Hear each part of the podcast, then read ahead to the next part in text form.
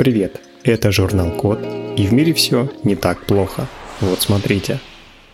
Разработали покрытие, которое не дает очкам запотевать. Сейчас будет очевидное. Очки помогают лучше видеть, но если они запотевают, то в них не видно ничего. Например, это происходит на морозе или при влажной погоде на улице, когда с холода заходят в помещение или если носить маску вместе с очками.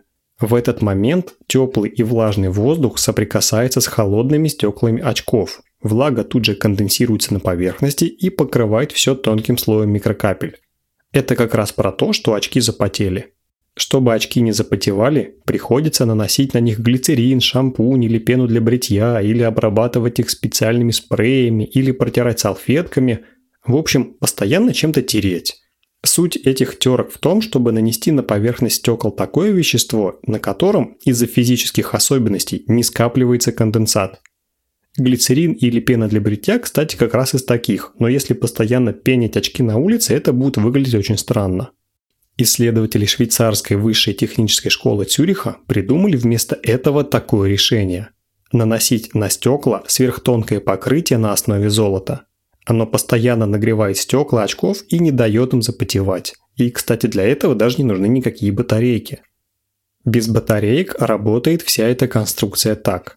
Покрытие содержит крошечные кусочки золота между двумя сверхтонкими слоями оксида титана.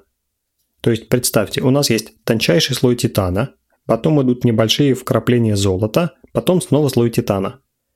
И весь вот этот бутерброд из слоев толщиной всего в 10 нанометров активно поглощает инфракрасное излучение Солнца и сам нагревает стекла до 8 градусов даже в холодную погоду.